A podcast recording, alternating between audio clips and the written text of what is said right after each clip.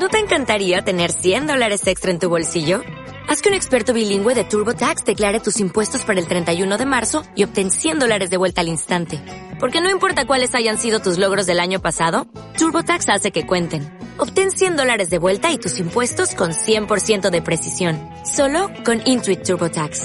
Debes declarar para el 31 de marzo. Crédito solo aplicable al costo de la presentación federal con TurboTax Full Service. Oferta sujeta a cambios o cancelación en cualquier momento. Leemos en Efesios 1, 3 y 4.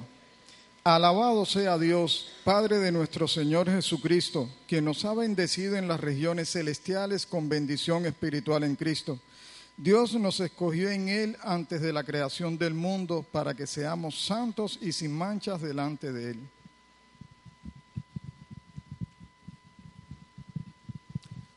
Muy buenos días a todos ustedes, hermanos. En esta oportunidad eh, tengo un encargo muy especial de parte del consistorio de manera oficial. En esta mañana tenemos el gozo, la alegría de presentar ante ustedes a nuestro nuevo pastor. Antes de decir su nombre y sus características, quisiera decirles que es una persona muy entregada al Señor, eh, nos ha contagiado con mucho entusiasmo, con mucha alegría y sobre todo, em, pues viene con ese deseo de servir al Señor y servirles a todos ustedes. El pastor Juan Fernando Nogueda Ruiz es egresado del Seminario Teológico Presbiteriano San Pablo, que está aquí al lado. Em, él eh, tiene una maestría en divinidades en el Seminario Teológico de Edinburgh, en Texas, y ha sido plantador de iglesias en dos partes de nuestra república, en Veracruz y en Monterrey, Nuevo León. Eh, tiene pues bastante experiencia en el trabajo con jóvenes y especialmente en nuestra iglesia Shalom va a estar trabajando específicamente en el área de grupos pequeños. Entonces quisiera presentar a su familia, al pastor, adelante pastor, y su esposa Erika y sus dos hijas que ya pasaron al departamento infantil para sus clases. Ellas son Fernanda y Jimena, exactamente, Fernanda y Jimena, dos niñas que pues son la alegría de sus papás, ¿verdad? Son muy lindas estas niñas. Pues hermanos, les pido por favor que reciban a nuestro pastor de pie en señal de bienvenida para que ustedes a partir de hoy le brinden ese cariño, ese amor que les caracteriza a todos ustedes como hermanos en Cristo, como siervos del Señor. Muchas gracias. Pastor, bienvenido una vez más a su iglesia. Shalom. Erika.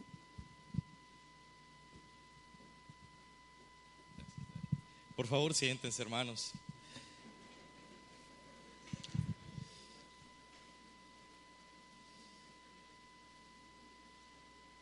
Es increíble cómo pasa el tiempo. Eh, ahorita que decía el hermano Daniel respecto al seminario, y cuando estudié por aquí, pues a solo dos cuadras ya ahora, en ese momento creo que ni cuadras, bueno, aquí de aquí al seminario ni hay cuadras todavía unos metros aquí, todo esto era monte, eh, enfrente de aquí había un, chiquero, ¿verdad? Y todas en las clases, para motivarnos al estudio, se nos venía un olor, ¿verdad? Hermoso, precioso desde, desde ese lugar. Y ya no creo que ya ni, ni he visto qué son, creo que venden cochinita ahora, desenterrada de alguna manera.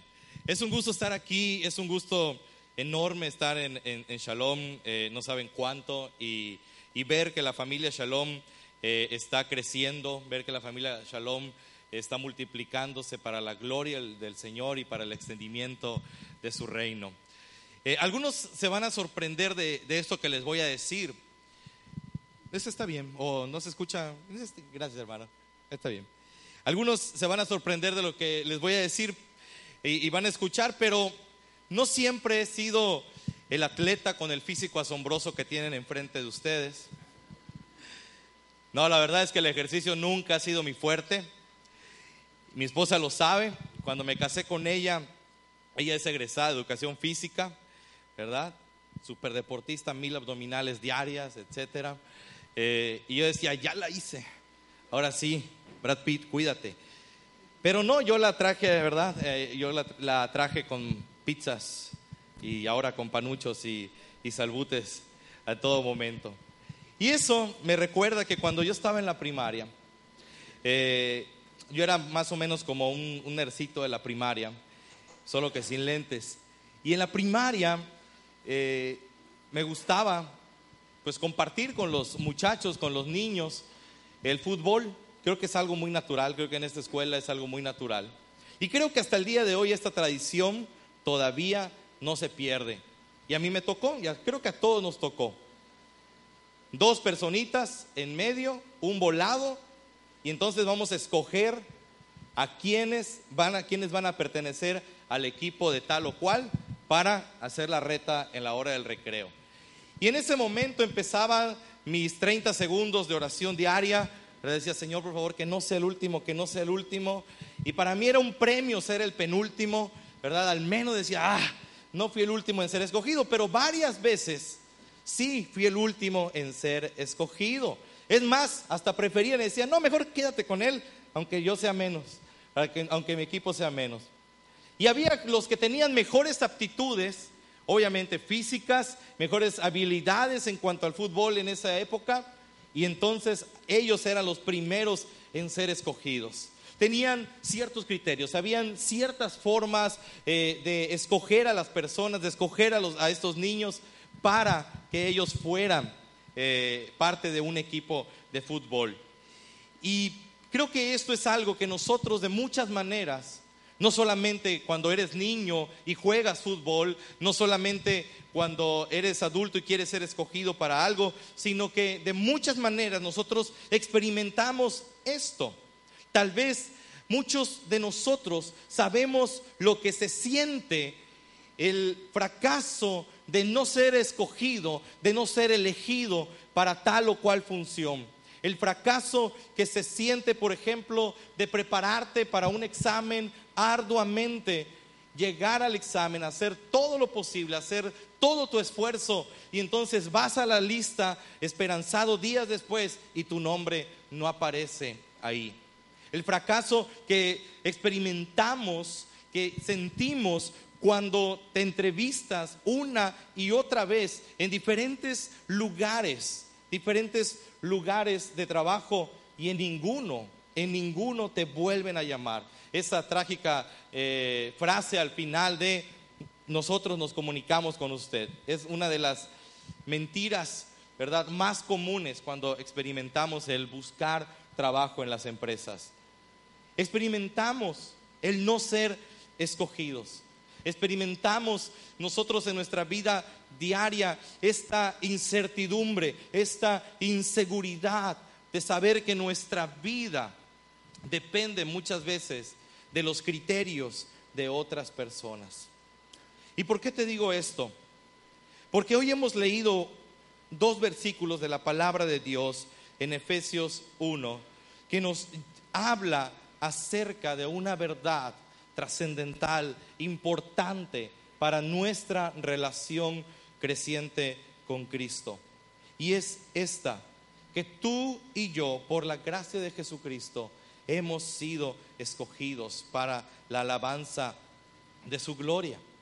Sí, tú, si has venido a Cristo, si Cristo te ha conquistado con su gracia, déjame decirte que has sido escogido, que has sido amado y que eso produce en nosotros una serie de verdades, una serie de seguridad, de seguridades que vamos a poder compartir en esta mañana de en unos breves minutos. Yo quiero que sepas hoy que si tú eres creyente es porque Dios te eligió.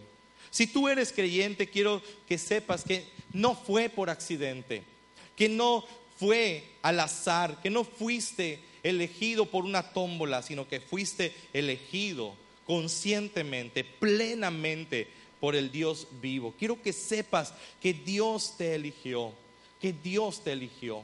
Esta parte de la palabra de Dios en Efesios 1 comienza con un himno hermoso, con un cántico hermoso de alabanza a Dios, en el cual Pablo al momento de agarrar su pluma, expresa en los primeros versículos una doxología de cómo Dios ha hecho todo, todo por nosotros para que nosotros tengamos una relación creciente con Él. Y por eso el versículo 3, Pablo comienza diciendo, bendito sea el Dios y Padre de nuestro Señor Jesucristo, que nos bendijo con toda bendición espiritual en, lugares, en los lugares celestiales en Cristo.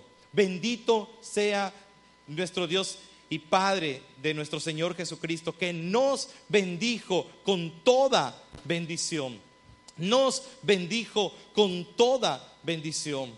Y a continuación de ahí, a partir de ahí, Pablo va a expresar cuáles son esas bendiciones que Dios nos ha dado en Cristo. Y la primera de estas grandes bendiciones que Pablo expresa aquí es que hemos sido elegidos. Por eso hoy decimos esto. Una de las más grandes bendiciones que Dios nos ha dado es que Él nos eligió en Cristo. La elección de Dios, el hecho que Dios te haya elegido y no al revés, es una de las mayores bendiciones en tu relación con Dios. ¿Y por qué decimos esto? Solo quiero decirte dos cosas al respecto. Porque en primer lugar, la elección de Dios garantiza nuestra salvación. Ahora, cuando hablamos de elección, ¿a qué nos estamos refiriendo? ¿De qué estamos hablando? Bueno, la elección es un acto de Dios llevado a cabo antes de la creación de este mundo, en la cual Él escoge, elige a algunas personas para que sean salvadas, no por nada que hayan hecho antes, no por nada que estén haciendo ahora, ni por nada que vayan a hacer en el futuro, sino que las elige solamente por su soberana voluntad y por su divino amor. La elección de Dios es un acto que le pertenece solamente a Dios. Incluso hay un término en el cual nosotros llamamos a esto elección incondicional. Quiere decir esto, muy, ¿qué quiere decir esto? Muy fácil, que no hay condiciones externas, que no hay asuntos externos que condicionen a Dios para tomar una decisión respecto a quién Él debe elegir o a quién Él no debe elegir. Eso solamente le pertenece a Dios, es exclusivo de Dios. Y por eso la elección garantiza nuestra salvación. Déjame hablarte de algunas implicaciones respecto a esto. La primera de ellas es muy obvia.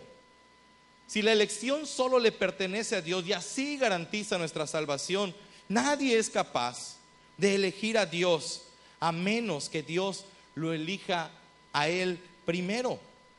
La elección incondicional está en el sentido de que Dios no tenía un preconocimiento de que tú o yo le íbamos a elegir. Es decir, ah, ya sé, voy a elegir a Carlitos porque yo sé que Carlitos me va a elegir a mí.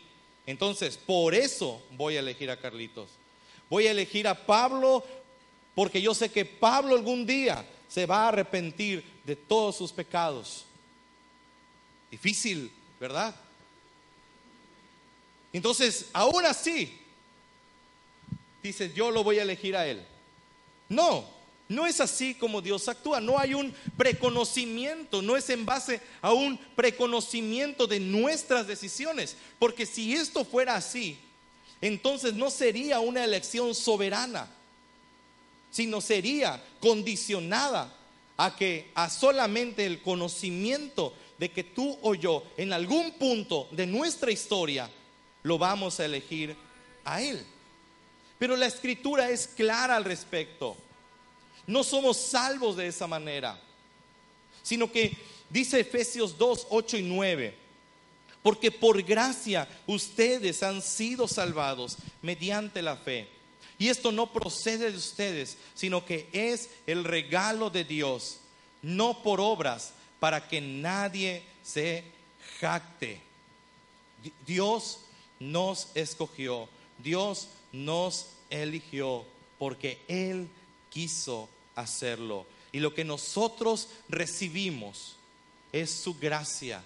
Y ante su gracia, lo que nosotros hacemos es responder a esa gracia inmerecida de Cristo. No hay nada en nosotros, no hay ninguna obra para que nadie, dice Pablo en la misma carta de Efesios en el capítulo 2, para que nadie se jacte. Solo Dios puede jactarse, solo Dios puede gloriarse de lo que ha hecho por nosotros. Otra implicación de que la elección es parte de, es, es asegura, garantiza nuestra salvación, es que somos salvos solo a través de Cristo y lo que Él hizo por nosotros. Pablo dice, Él nos escogió. Dios nos escogió. Y es una bendición lo que recibimos. Y también otra implicación es que Dios garantiza esta salvación porque su deseo, y esto quita el ojo del ah, foco, perdón, del humano hacia Dios, su deseo es glorificarse a sí mismo. Fíjate, hay una frase que Pablo usa aquí, que nos eligió antes de la creación del mundo.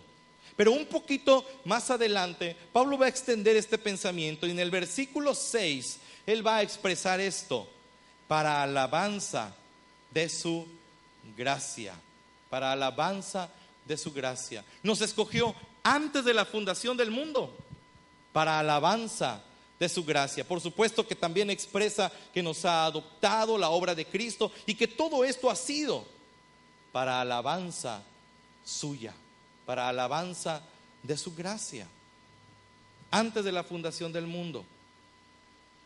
¿Quién era el único ser antes de la fundación del mundo que podía recibir toda gloria? Dios. Dios se glorificaba a sí mismo, en sí mismo. Y cuando Él nos crea, es para alabanza de su gracia, para alabanza de su gloria. Él desea alabarse. Y cuando Él nos elige es porque en su gran historia Él desea seguir siendo glorificado. Nuestra salvación no se trata entonces de nosotros. Nuestra salvación no es acerca de nosotros. Somos beneficiados porque somos salvos. Pero este mundo existe y todo lo que pasa en él para alabanza de la gracia, para alabanza de la gloria de Dios. Entonces esto produce en nosotros, al momento de hablar de la elección de Dios, produce en nosotros humildad. Porque no se trata de ti, se trata de aquel que empezó el mundo y ha hecho todo lo que ha hecho para glorificarse a sí mismo. ¿Y sabes qué? Si Dios quiere darse gloria, lo va a hacer bien y lo va a hacer con toda seguridad, con toda garantía. Por eso decimos que una de las mayores bendiciones que recibimos de parte de Dios es haber sido elegidos en Cristo Jesús. Porque eso garantiza nuestra salvación. Y porque a través de eso también Dios garantiza seguir dándose la gloria que ha sido dada desde la eternidad pasada hasta la postrera. Él seguirá dándose la gloria. Sabes, si tu salvación dependiera de tu elección a Dios, nunca podrías estar seguro de que eres salvo. Si tu salvación dependiera de lo que de tus decisiones, nunca podrías tener salvación. ¿Sabes qué? Eso lo sabe mi esposa en nuestro matrimonio. Si nuestro matrimonio dependiera de mis decisiones, chispas, estamos acabados. Soy más indeciso, en verdad. Cuando hay un tema que se me mete a la cabeza para decidir sobre eso y luego cambio de opinión en cualquier cosa, para elegir algo de ropa, para elegir algo de comida, Netflix dejó de ser algo padre, eh, una noche de descanso. Y mi mujer entonces se va en ese momento a hacer algo a la sala, a cocinar algo, mientras yo tardo como una hora eligiendo qué película vamos a ver. Y luego llegamos y la ponemos y falla el wifi. y entonces no vemos nada. La verdad es que mis decisiones no me aseguran tantas cosas en la vida. Porque soy un pecador. Mis decisiones no aseguran la seguridad económica de mi familia. No aseguran, muchas de ellas, no me aseguran las decisiones en mí mismo. No aseguran el bienestar de mi esposa, mi propio bienestar. Si tú piensas que la salvación se trata de que tú has elegido a Dios, nunca vas a tener una plena seguridad, una plena garantía de que eres salvo. Pero si depende de que Dios te ha elegido a ti antes de crear al mundo, entonces tu salvación es una cosa segura. Es algo seguro. Nada va a cambiar eso porque Dios se ha encargado plenamente de que así sea. ¿Ves por qué Pablo expresa estas palabras en Efesios? Bendito sea el Dios y Padre de nuestro Señor Jesucristo. Porque lo que ha hecho no depende de nosotros, sino que Él lo ha hecho. Bendito sea, Señor. Porque tú has garantizado que yo no me pierda. Porque tú has garantizado que mi vida por toda la eternidad esté completamente segura. La elección de Dios es una de las mayores bendiciones que tú puedes recibir en esta vida. Y lo segundo que quiero decirte entonces, lo primero es que la elección garantiza nuestra salvación, pero esta salvación tiene un asunto que nos lleva a vivir nuestra vida hoy de una manera diferente. La elección garantiza que lleguemos a ser santos y sin mancha delante de Dios.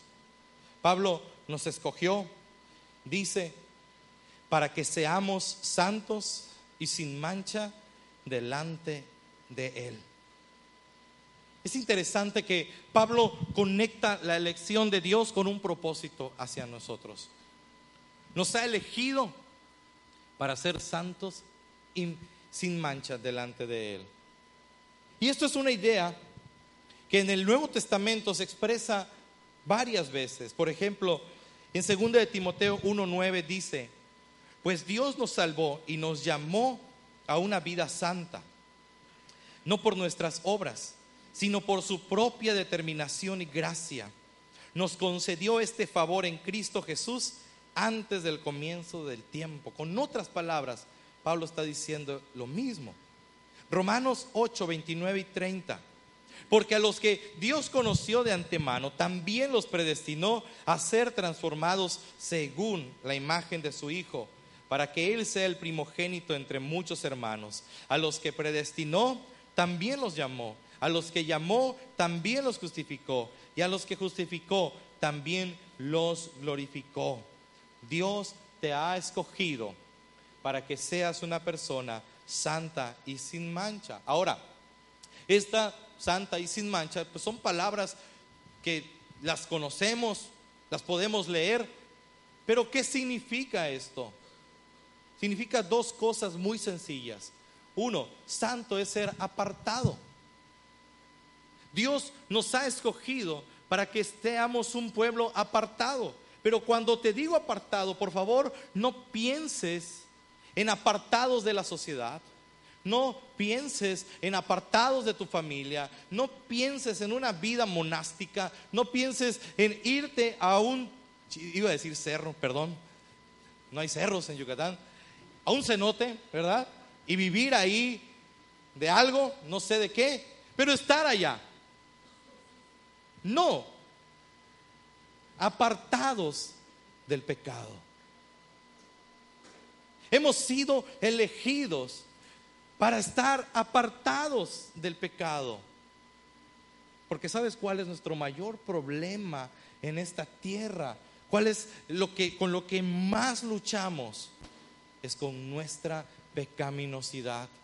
Es con nuestra necedad. Y Dios ha visto eso. Ha visto esa necesidad en tu corazón, ha visto esa necesidad en tu vida y ha tomado decisiones. ¿Para qué? Ante esa necesidad, tú puedas vivir diferente. Sin la elección de Dios, sin que si Dios no te hubiese elegido, no tendríamos oportunidad de vivir una vida apartados del pecado. Nuestra lucha diaria seguiría siendo sin esperanza, no serviría, no serviría de nada que tú y yo estuviéramos luchando contra el pecado si dependiera de lo que nosotros hacemos. Pero desde antes de la fundación del mundo, Dios nos ha elegido para que podamos vivir una vida apartados del pecado pero también una vida sin mancha. Es decir, una vida cada vez más íntegra. Nadie en esta tierra, nunca vamos a ser completamente apartados del pecado y, y e íntegros delante de Dios mientras estemos aquí. Pero eso no quiere decir que nuestra vida hoy tiene que ser la misma que ayer. En el proceso de tu salvación, Dios está trabajando de tal manera que cada vez más te aparta del pecado y cada vez más te lleva a una vida íntegra. Dios quiere que experimentes eso en tu vida.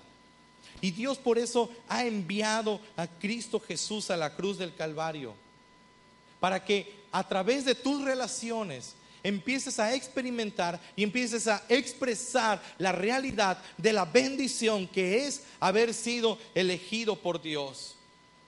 Por eso Colosenses 3, 12 y 13 dice esto, por lo tanto, como escogidos de Dios, santos y amados, revístanse de afecto entrañable y de bondad, humildad, amabilidad y paciencia de modo que se toleren unos a otros y se perdonen si alguno tiene queja contra otro, así como el Señor los perdonó, perdonen también ustedes. Esto es hermoso. Este tema, podemos decir, tan doctrinal, de hablar de la elección de Dios, no es un asunto abstracto, no es un asunto de papel no, es un asunto concreto. Tengo esas palabritas porque mis hijas estudian en un colegio Montessori. es decir, lo podemos experimentar, podemos palmarlo, podemos tenerlo. ¿Sabes por qué? Porque nuestra vida diaria da evidencia de que hemos sido elegidos por Dios. Tu compasión, la misericordia con los que tratas a los demás, la gracia con la que tratas a tu esposa, es algo que día a día te va diciendo todos los días, esto es así porque Dios pensó en ti. Esto es así porque Dios te eligió. Porque Dios, desde antes de la fundación del mundo, conocía tu nombre y escribió tu nombre. Me encantó el ambiente de hoy, escribió tu nombre para garantizar tu salvación y para que puedas vivir una vida diferente en esta tierra y por toda, toda la eternidad. Bendito sea el Dios y Padre de nuestro Señor Jesucristo, que nos bendijo con toda bendición espiritual en Cristo Jesús. Él nos ha elegido. solamente hermanos, porque Dios nos ha elegido, entonces es que Cristo Jesús vino a la cruz del Calvario. Y esta mesa que tenemos aquí nos habla entonces de las acciones que Dios tomó después de habernos elegido antes de la fundación del mundo. Envió a su Hijo Jesús a morir por nuestros pecados y en una cruz su cuerpo fue partido y su sangre fue derramada.